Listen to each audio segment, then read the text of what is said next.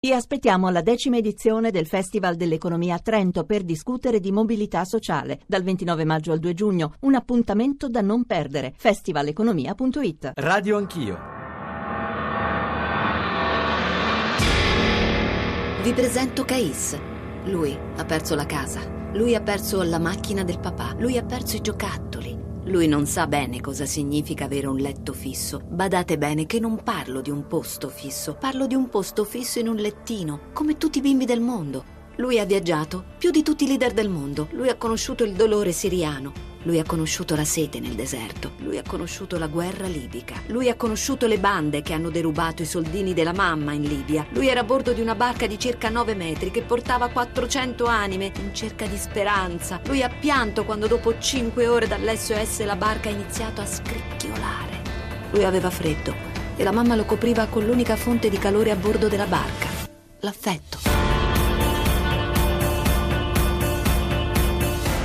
Sono le 8.37, buongiorno, benvenuti a Radio Anch'io, Giorgio Zanchini al microfono, i media, i giornali, anche i nostri giornali radio, le nostre trasmissioni in queste ore stanno coagulando notizie e fatti molto diversi, l'arresto di Abdelmajid Touili, il giovane marocchino che secondo le autorità tunisine avrebbe partecipato al massacro del Bardo, ma era in Italia, ci dicono i nostri inquirenti, l'accusa è stata sostanzialmente smontata, gli elementi probatori sono molto opachi, insomma è un tema di cui si sta discutendo molto in queste ore, il nesso tra barconi e terrorismo, la questione delle quote dei profughi da distribuire in Europa e ancora i percorsi di chi migra e infine il tema con il quale abbiamo aperto il GR1 delle 8, la conquista di Palmira da parte dell'ISIS. Sono temi molto diversi che noi proveremo a toccare tutti, diciamo così, a incrociare, a separare se lo riterrete, lo riterremo più corretto. Grazie alla presenza nei nostri studi di Naval Sufi, volontaria e attivista per i diritti umani.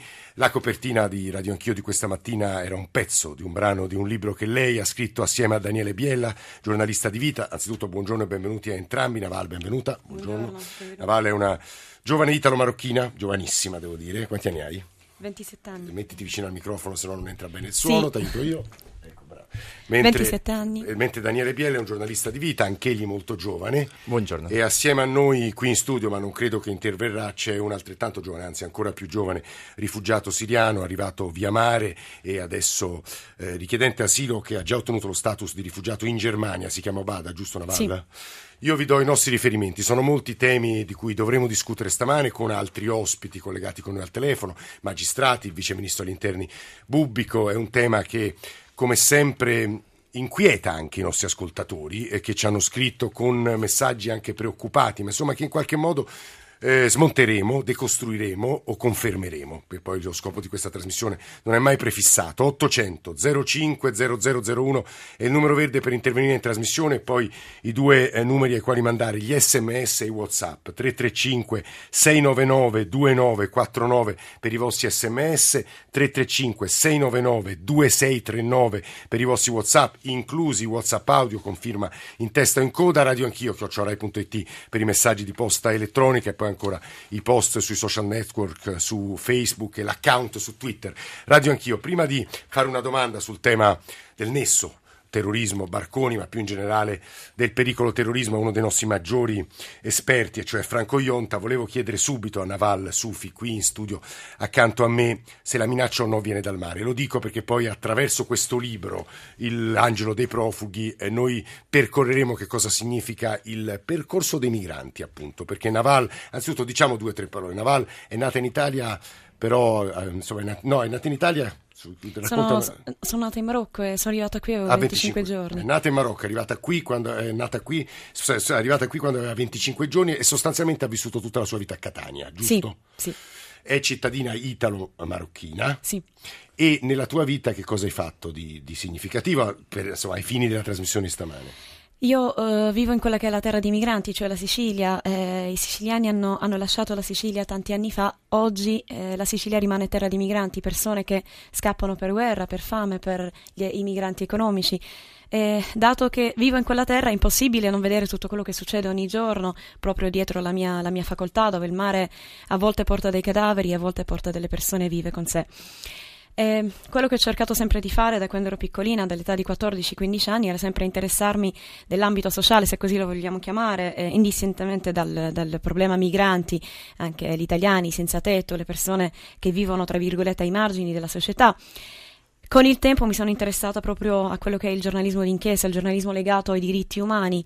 Successivamente eh, la cosa si è molto trasformata, soprattutto durante, la, durante la, la rivoluzione siriana, proprio nel 2013 quello che ho deciso di fare è semplicemente di non stare in silenzio e de- di non far sì eh, che un, un, secondo olocausto che la mia generazione vive eh, possa passare così inosservato. E, e quindi sono andata in Siria. E sono diventata un punto un di riferimento per, per, i rifugiati, per, i rifugiati, per le persone che lasciano la Siria. E siccome in queste ore Palmira, ma in generale la Siria sta vivendo dei momenti tremendi, immagino che, sia, eh, che tu sappia molte cose più di noi e possa raccontarci anche le telefonate e le richieste di aiuto che stai ricevendo. C'è un'ultima domanda, poi vado da Franco Ionta e poi ricontinuiamo questo nostro percorso anche con Daniele, Daniele Biela. La minaccia viene dal mare, perché in queste ore noi parliamo moltissimo di chi arriva con i barconi. La minaccia viene da un'Europa impermeabile per vie legali, cioè un'Europa che non parla più di, eh, non ha più nell'agenda politica eh, qualcosa che si chiama corridoio umanitario, dei corridoi umanitari, cioè l'Europa sta spingendo molto tantissime persone a cercare delle bande di criminali per poter attraversare il mare. Se la minaccia viene dal mare, io mi faccio una domanda, ma una persona che ha l'obiettivo di venire e farsi esplodere in Europa, deve prima perdere la vita in mare per poi farsi esplodere in Europa. Eh, la storia ci insegna che molti eh, attentati sono stati fatti da persone che hanno vissuto, che magari hanno pure la cittadinanza in determinati paesi europei, paesi occidentali se li vogliamo chiamare così. Io eh, fino a questo momento ehm, non, non, posso, non, posso, assolutamente dire che la minaccia viene dal mare e eh, la cosa, la, cosa, molto pericolosa in questo momento è legare i processi migratori al, al, a, a dei problemi di sicurezza. E tuttavia è un tema che, lo dicevo poco fa, inquieta tanti ascoltatori e molti giornali ieri hanno insufflato, usiamo questo verbo, sulla eh, questione del giovane marocchino che è stato arrestato dalle nostre forze dell'ordine, peraltro su mandato della magistratura tunisina, Abdel Majid Touil, però dicono i nostri PM i giorni del massacro del Bardo, cioè il museo di Tunisi, era in Italia, non si è ancora chiarito quale sia stato il suo ruolo e tuttavia sembrerebbe smontato quella, e qui, quell'equazione che è stata fatta in queste ore, eh, attraverso i barconi stanno arrivando terroristi giornalisti. Franco Ionta, buongiorno e benvenuto. Buongiorno a lei. Eh, Franco Ionta è stato capo del pool antiterrorismo, è stato poi ai vertici del eh, dipartimento eh, che si occupa delle nostre carceri, adesso è procuratore aggiunto a Roma. È molto difficile, capisco le cautele della magistratura, immagino le cautele che, la cautela che accompagnerà le sue parole, Franco Ionta. E tuttavia credo sia necessario parlare del rapporto, se esiste questo nesso, fra barconi e terroristi e mi scusi per la brutalità dell'equazione. Sì, la sua domanda è molto diretta, ma la mia risposta sarà più articolata, se permette. Giustamente, no? Io credo che sia difficile fare un automatismo tra eh, immigrazione e terrorismo. Io penso che l'esperienza che ci ha accompagnato in questi anni dimostri come molte delle attività eh, terroristiche avvenute sul territorio europeo sono frutto di persone stanziali, cioè persone che avevano già un ruolo addirittura anche sociale nella, nella, nel paese in cui vivevano. Naturalmente questo non esclude la possibilità di un, uh, di un ingresso uh, fraudolento, clandestino a fini terroristici. Uh, nel caso specifico, del quale ovviamente io non so sì. nulla, io credo che la Procura di Milano abbia tutti i mezzi per poter stabilire se il mandato di arresto nei confronti di questa persona sia suffragato da sufficienti elementi di prova. Quello che mi sembrava utile dire in questa sede è che comunque se c'è stato, come leggo, un doppio ingresso di questa persona passi per il primo, ma il secondo doveva essere sufficientemente monitorato, essendo stato egli espulso e previa sua identificazione. Quindi il filtro diciamo, in reingresso doveva essere.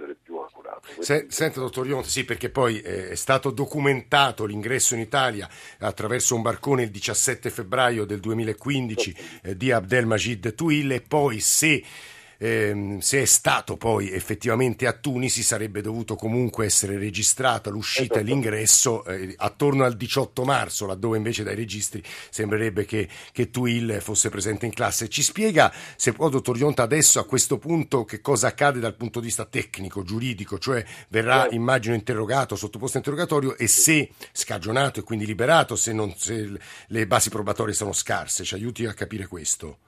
Guardi, la procedura è abbastanza semplice, nel senso che eh, la persona è colpita da una misura cautelare emessa da un'autorità giudiziaria straniera. Naturalmente questa misura deve essere vagliata dall'autorità giudiziaria italiana e poi l'eventuale estradizione concessa dal Ministro della Giustizia. Questo perché ci possono essere richieste di estradizione verso paesi, per esempio, che adottino la pena di morte, cosa che per noi ovviamente non è possibile. Quindi si tratta di una duplice fase, una fase giudiziaria in cui si valuta la fondatezza della misura cautelare e la seconda della valutazione politica eh, fatta, che spetta al Ministro della Giustizia. Ci sono ovviamente numerosissimi precedenti in, in tal senso.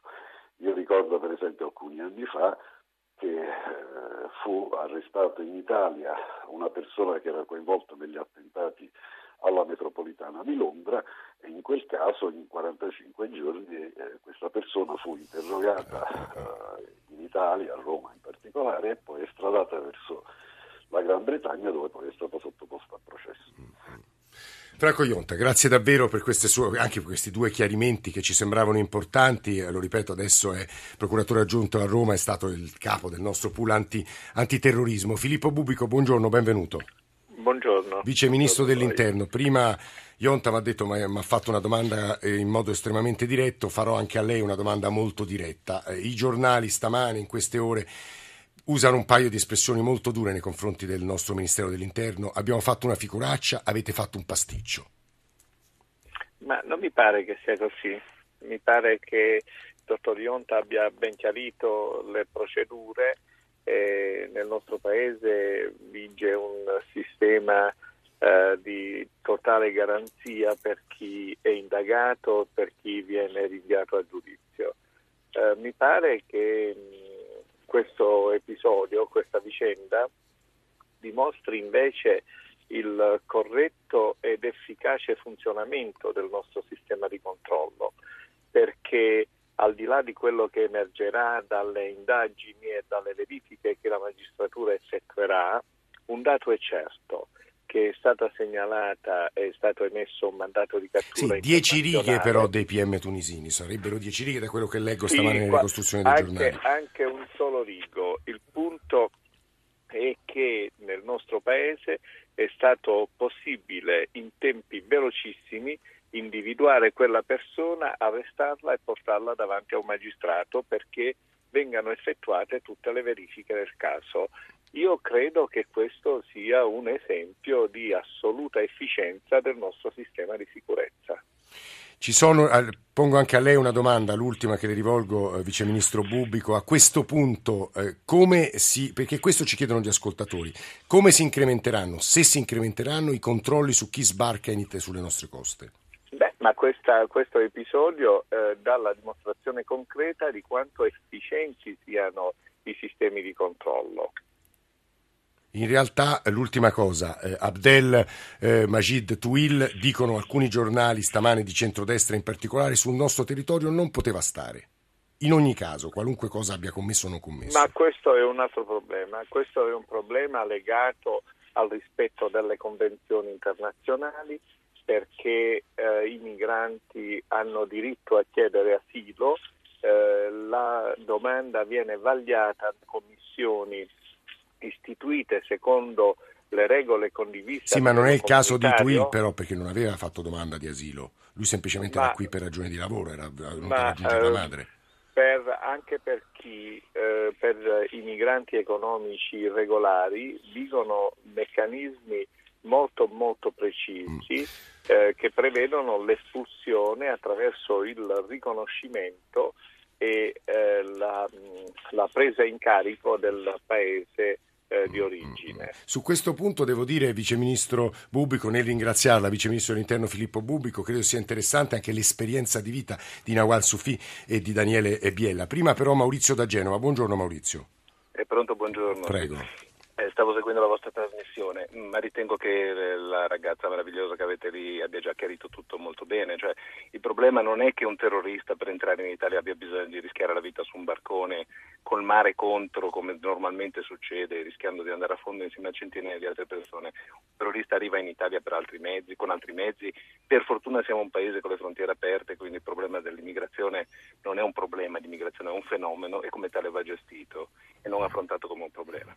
Sicuramente quello che dobbiamo iniziare a pensare è che questo fenomeno che va appoggiato, gestito senza un'Europa impermeabile, come diceva la ragazza presente da voi, eh, va assolutamente affrontato perché eh, dopo l'immigrazione nei paesi dove le masse di gente sono arrivate, di solito si sono formate le masse e di solito sono formate le organizzazioni malavitose perché queste persone non avevano dei riferimenti civili sul territorio. Un anno di servizio civile obbligatorio per tutti, per gli italiani e per gli stranieri, permetterebbe di amalgamare, di fare del bene alla nostra società Maurizio, io giro le sue osservazioni, grazie per queste sue parole, eh, a Nawal e a Daniele Biella, e perché anzitutto c'è un punto da chiarire, eh, ora non riesco a leggere tutto quello che ci stanno mandando gli ascoltatori, ci sono sms, whatsapp, mail di grande interesse, poi proverò se non altro a riassumerne qualcuna, però Nawal c'è un punto importante, ricordiamo che chiunque arriva via mare, ma chiarisci questo punto per gli ascoltatori, viene subito identificato e finisce nel sistema Europol tramite l'impronta, è vero questo quello che dico o no? Allora, ehm, ci sono dei, dei, dei falsi miti, qualcosa che dobbiamo assolutamente smentire. Cioè, si è parlato eh, ad un certo punto di migranti fantasma che sono passati dall'Italia e non sono stati identificati. Non c'è cosa più falsa di questa. Cioè, è come dire Italia mafia, Italia spaghetti. Cioè, sono, sono dei luoghi comuni che, eh, che, non si possono utilizzare se, se, se, se, abbiamo ancora una mente per poter ragionare. I migranti, quando arrivano presso i porti italiani, vengono tutti identificati a mezzo di fotografia. Però posso farti un'obiezione, Nawal. Quando arrivano, non tutti riescono a essere, fra virgolette, scusa per il verbo, presi dalle forze dell'ordine. Qualcuno si sparpaglia sul territorio quello non verrà mai identificato. Gli sbarchi, io seguo gli sbarchi dal 2013 eh, tutte le persone che hanno chiamato sono stati presi dalla Guardia Costiera, dai mercantili, dalle navi di Mare Nostrum, eccetera, eccetera. Vengono, dicevi, Queste persone vengono portate dentro i porti, il porto diventa una zona inaccessibile, neanche i giornalisti riescono eh, a parlare con i migranti nel momento in cui i migranti scendono eh, dalle, dalle, navi. Qui avviene il fotosegnalamento. Il fotosegnalamento nel 90% dei casi viene fatto solo il fotosegnalamento. C'è un 10% dei casi in cui si fa fotosegnalamento più le impronte. I migranti, ovviamente, che, i migranti, i rifugiati, i richiedenti asilo che vogliono continuare il viaggio verso il nord Europa si rifiutano non di essere fotosegnalati. Che è quanto ha fatto Bada, ma... se riesci, che sì, è qui in studio con noi. Sì, Obada è qui, è qui presente con noi. Che Insomma, sì. ha chiesto asilo in Germania. Ha chiesto asilo in Germania e si è fatto fotosegnalare Solo e non... fotosegnalare e non... Uno può non rifiutarsi di farsi prendere l'impronta. È importante specificare tutte queste cose. Nawal, Nawal, torneremo su questi punti perché stiamo dando la linea all'Onda Verde e poi al giornale radio. Mi scuso con Daniele, per giornalista di vita, ma, to- ma parlerà. Ora non ti preoccupare che ci sarà tempo perché ci sono moltissime risposte che dobbiamo dare tra gli altri agli ascoltatori. Poi se ha voglia, magari a Obada ci aiuterà nella traduzione. Eh, Nawal potrebbe anche dire una, insomma, raccontarci un po' il suo percorso dalla Siria alla Germania. Germania. 335 699 2949 per i vostri sms, 335 699 2639 per i vostri whatsapp, inclusi i whatsapp audio. Vi dicevo, Onda Verde, giornale radio e torniamo tra pochi minuti qui in studio.